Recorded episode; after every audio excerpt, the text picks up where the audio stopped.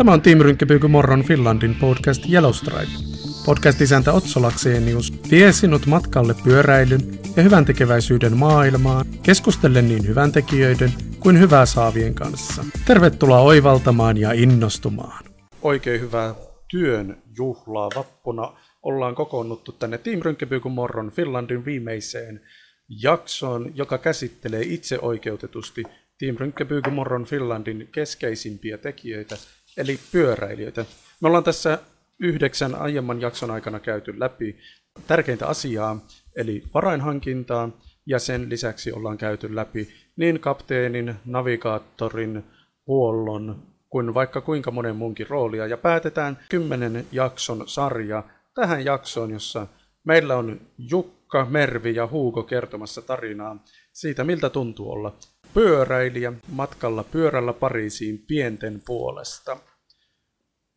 Mulla on ilo ollut tutustua Merviin ja Hu- Jukkaan jo aiemminkin, ja Hugoon pääsen tutustumaan nyt tässä nauhoituksen aikana.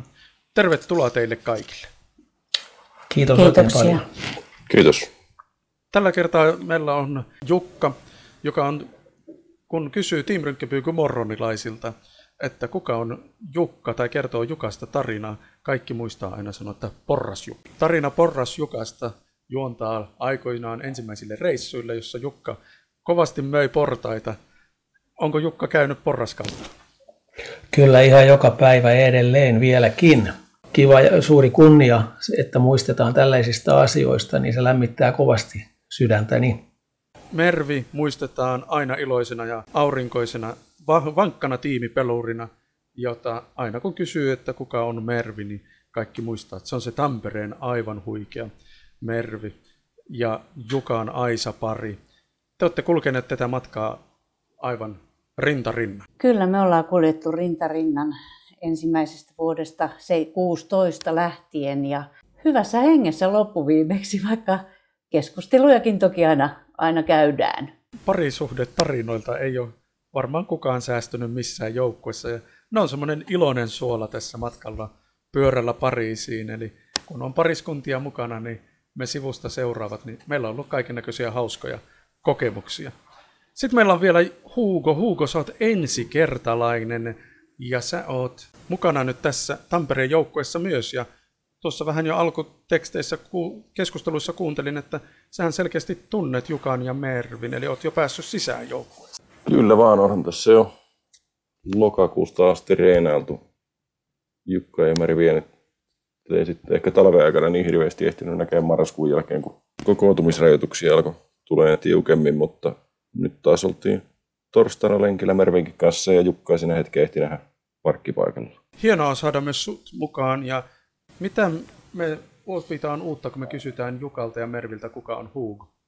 Kyllähän aina tuolta muiltakin kavereilta kuulee aika lailla semmoista kehuvaa, Hugoa kehuvaa tarinaa, että, että tuota, huikea kaveri. Ja voin kyllä sanoa omakohtaisesti, että erittäin fiksu, kohtelias nuori mies. No miten sä Hugo kuvailisit tota, Merviä? Mervi. Se on kyllä semmoinen porttinen ilopilleri ollut näillä lenkeillä, mitä on toistaiseksi koettu. Mervi, mä annan sulle toisen tehtävän kuvata jo, Jukasta jotain, mitä kukaan ei vielä tiedä. Nyt ei meillä aika riitä. Elämän kumppanina, niin Jukkahan on yksi, tai no sen nyt kaikki tietää, että Jukka on kohtelias ja, ja tosi huomioiva muita kanssaihmisiä kohtaan. Ko- Kotona itsepäinenkin välillä. Tuo oli hyvä, tuo oli hyvä. Kotona jopa itsepäin. Oppi aina uutta. Mikä on sinun suhteesi tähän Team Rynkeby Gumorron Finlandin, niin miten te kuvailisitte sitä? Mulla on ollut semmoinen onnekas matka tässä, että ihan al- alkumetreiltä lähtien, kun tämä rantautui Suomeen, niin olin Arla Oy Suomi-yrityksen palveluksessa ja muistaakseni se oli vuosi 11, kun, kun Suomeen lanseerattiin kun moron kylmämehut ja rynkkebyy lämpimät mehut. Ja koska mun tehtäväni firmassa oli olla mukana lanseeraama, lanseeraamassa niitä tänne Tampereen alueelle, niin siinä samassa yhteydessä tämmöinen eh, erittäin aurinkoinen, ihana Niina Kahra, joka toi tätä, myöskin tätä pyörätapahtumaa tänne Suomen maahan, niin hän siinä käynnisti sen ja hänen toimestaan myöskin Sylva ry valikoitui lahjoituskohteena. Eli mä oon saanut seurata sitä sieltä asti ja sitten lähti kollegoja mukaan pyöräilemään ja houkutteli minuakin. Emmittyäni jonkin aikaa hyvillä kannustuksilla uskalsin vuonna 16 lähteä mukaan. Onpa hauska kuulla tämmöinen tarina, että on ollut itse asiassa jo paljon ennen kuin Team Rympikeby ja sinänsä on ollut joukkueena Suomessa vielä, niin sulla on jo sieltä saakka suhteita. Mites Jukka sulla, mikä sun tarina on? No kyllä se meni oikeastaan tähän niin kuin sitten jatku, kun Mervi tästä asiasta ja tapahtumasta kertoi, niin hän sai houkuteltua sitten minut matkaan mukaan ja en kyllä ole päivääkään katunut, että kyllä voin suositella kaikille. Ja tähän tulee kyllä sitten vuosi toisensa jälkeen semmoinen tietty sitoutuneisuus ja, ja tietysti kunnioitus ja arvostus. Tämä kasvattaa sekä henkisesti että myöskin fyysisesti sitten jokaista itseään varmastikin. No mitäs Hugo sä kuvailisit?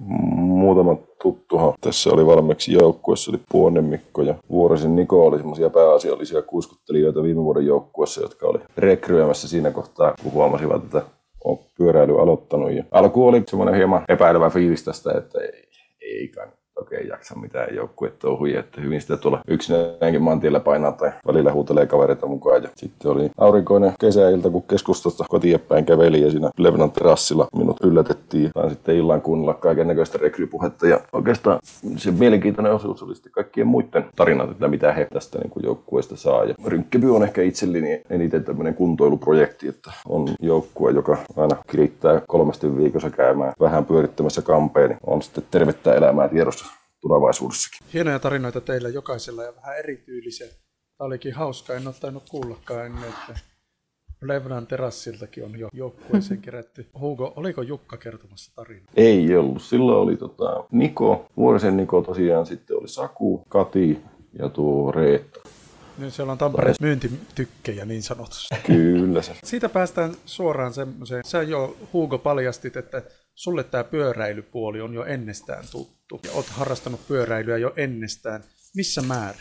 Tässä vuosi takaperi oikeastaan iski semmoinen innostus, että nyt se pyörä voisi jostain hankkia. Että teini-ikäisenä pyöräilykouluun ja muuta, mutta sen jälkeen se vankeli on kyllä jäänyt. Tälleen niin liikuntamielessä pyöräily oli sitä vuosi takaperin semmoinen, mikä jostain syystä alkoi kipinä siihen syttyä. Ja jonkun viikon kahden siinä taisin kaverilta kysellä neuvoja, että minkä näköistä pyörää kannattaisi lähteä hakemaan. Ja onkohan 12. päivä toukokuuta viime keväänä kirjattu ensimmäiset kilometrit kilometrikisaa. Ja graveli oli, tai on edelleenkin alla, ei näissä joukkueajoissa, mutta muuten niin tykkää sillä ajella. Ja pari tuhatta kilometriä tuli viime kesänä Kärpänen vaan jotenkin purasi. Purasi ja vähän lujempaakin, kun oot nyt jo Team Tampereen joukkuessa. Mervi, minkälainen sun kokemus pyöräilystä oli ennen kuin sä sitten lähdit silloin 2016 matkaan? No sepä onkin vähän semmoinen humoristisempi kertomus, koska mun oma pyöräni silloin joukkueeseen hakeessani ja syksyn ensimmäisellä lenkillä oli 70-luvun beukeotti, äh, rämisi ja rutisi. Eli siinä oli mun kokemus ja siinä oli se jännityskin sitten, kun saatiin nämä piankit, niin koskaan en ollut tutustunut lukkopolkimiin, en maantiepyöräilyyn, eli se lähti ihan nollilta liikkeelle. Ja kyllä mä muistan sen ne ensimmäiset kerrat, kun aina keksi jonkun tekosyyn, että en mä tänään voi vielä lähteä, kun siellä ei ole ihan semmoinen keli tai joku muu syy tuli keksittyä. Ennen kuin sitten rohkaistuttiin Jukan kanssa lähtemään ensi lenkille ja kyllähän se kaiken sen jännityksen keskellä, niin se kipinä, sehän roihahti siinä, että onpa, onpa hieno laji. Täytyy sanoa, että tämä ei katso ikää, ei, ei se katso sukupuolta. Tähän kun innostuu, niin tervetuloa ihan kaikki. Pikkusen läikähti sydämessä, kun sanoit, että 70-luvun peukeutti. Nämä on tänä päivänä tämmöisiä takaisin tulleita suuria aarteita, joita hamutaan. Juuri eräs hyvä ystäväni hommasi sellaisen.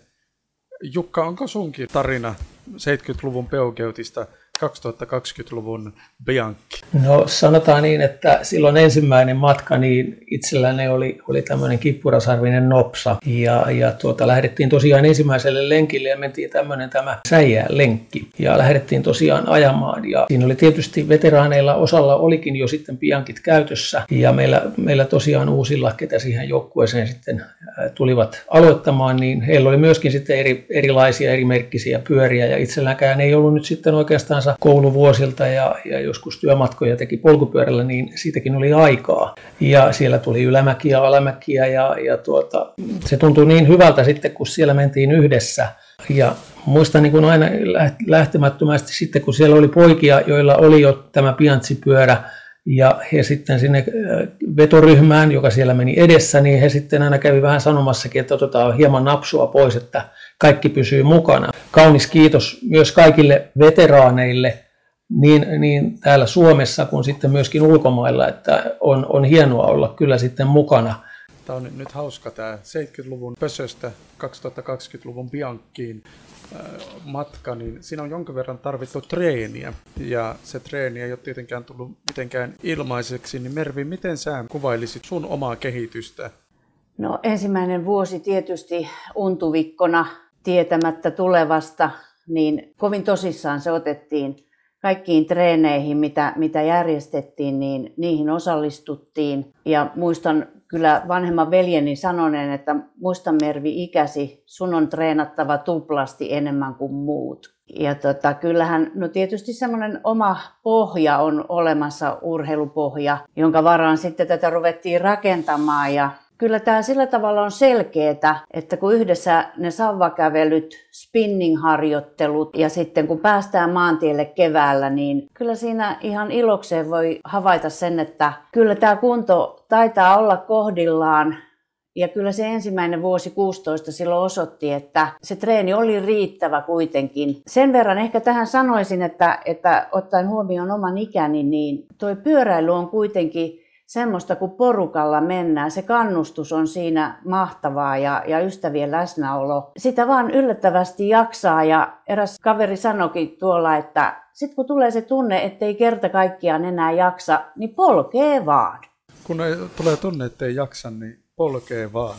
Tämä tunne on muuten aika tuttu sitten siellä matkalla pyörällä Pariisiin. Siinä kun Belgian mäkiä noustaan ja alkaa ilta pidetä, on pitkä päivä ja monet mäet on noustu, jotka on siis vuoria suomeksi sanottuna ja erittäin isoja nousuja, niin sitten alkaa olla sillä väliä, että polkee vaan. Ja tähän asenteeseen, että polkee vaan, liittyy keskeisenä se oman pääkopan kunnossapito.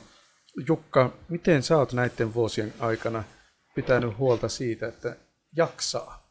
Niin, kyllähän se niin kuin monta kertaa on, niin kuin Mervikin kertoo, että ne kaverian kannustukset, nehän auttaa hirmuisen paljon niin kuin henkiselle puolelle, mutta tottahan toki sitten täytyy tehdä harjoitteita erilaisia, niin kuin fyysisiä harjoitteita. Myöskin sitten malttaa levätä. Kaikki niin kuin on tasapainossa keskenään niin kuin perhe-elämä ja, ja työelämä ja, ja näin, että saa kaikki niin kuin sovitettua yksi yhteen, mutta tietysti niin kuin kaikki on niin hyvin organisoitu ja on säännöllistä, että on niin kuin helppo sitten merkitä kalenteriin, milloin on harjoitteet, milloin on yhteiset niin sanotut tiimiviikonloput tai, tai on sitten yhteinen pitkä viikonloppu ja pirkan pyöräily ja, ja niin edelleen, niin kyllä sen pystyy niin kuin sillä lailla sitten niin kuin ajahallinnan kauttakin aika paljon sitten pystyy rakentamaan niin kuin oikein, että sitten pysyy niin kuin kaikki asiat kunnossa ja ennen kaikkea semmoinen tietty positiivisuus, että positiivisella asenteella toisia kunnioittain. Niin,